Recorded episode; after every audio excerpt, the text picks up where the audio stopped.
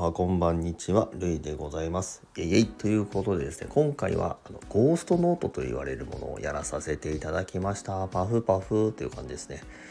ゴーストノートって何ですかっていう感じだと思うんですけども、一応ですね、お化けの音なんていう風によく言われておりまして、そのスネアの音があるかないかわからないぐらいの力で、叩いている音で表現するのをゴーストノートと言われております。今回ですね、3パターン撮ってまして、実はですね全部8ビートなんですね。8ビートというか全部同じテンポ、ドッタンドドタンのテンポを3パターン撮らさせていただいてるんですけども、ゴーストノートというものを入れると聞こえ方が全然変わってきますという感じですね。はい、1回目は何もない状態で、2回目は後半のところにゴーストノートが入ってまして、3回目は最初から最後まで入っているような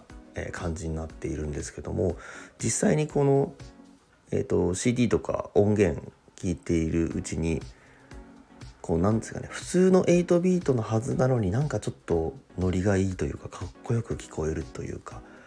なんかいいんだよねこのドラムみたいな感じの場合は、だいたいこのような技が使われていることが多いと思います。CD の音源とかですともっと全然分かりづらくなっておりますので、あるかないか分かんないけどなんかかっこいいっていう風に錯覚を起こすような、そういったかっこいいビートが、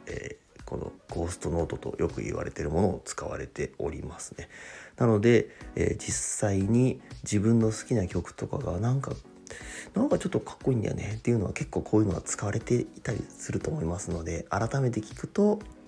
なるほどねというふうに思われることも結構あるかもですね。ちょっとですね、私の録音の方はちょっと思ったより音が鳴っちゃってるんですよね。あれ鳴っちゃったな音がみたいな。実際もうちょっともう限りなく力抜いてやったつもりだったんですけど、音鳴っちゃった出ちゃったみたいな感じで、録音されております。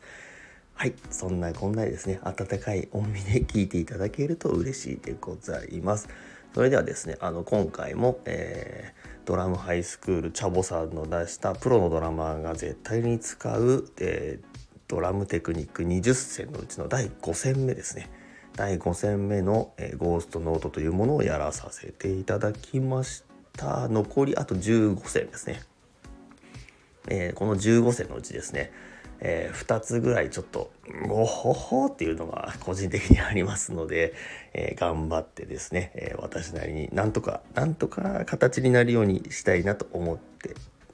おります。それでは今日も皆様が楽しく過ごせますように。ではでは、良い週明けを皆さんも今週また1週間頑張りましょう。ではでは、イエイイエイ。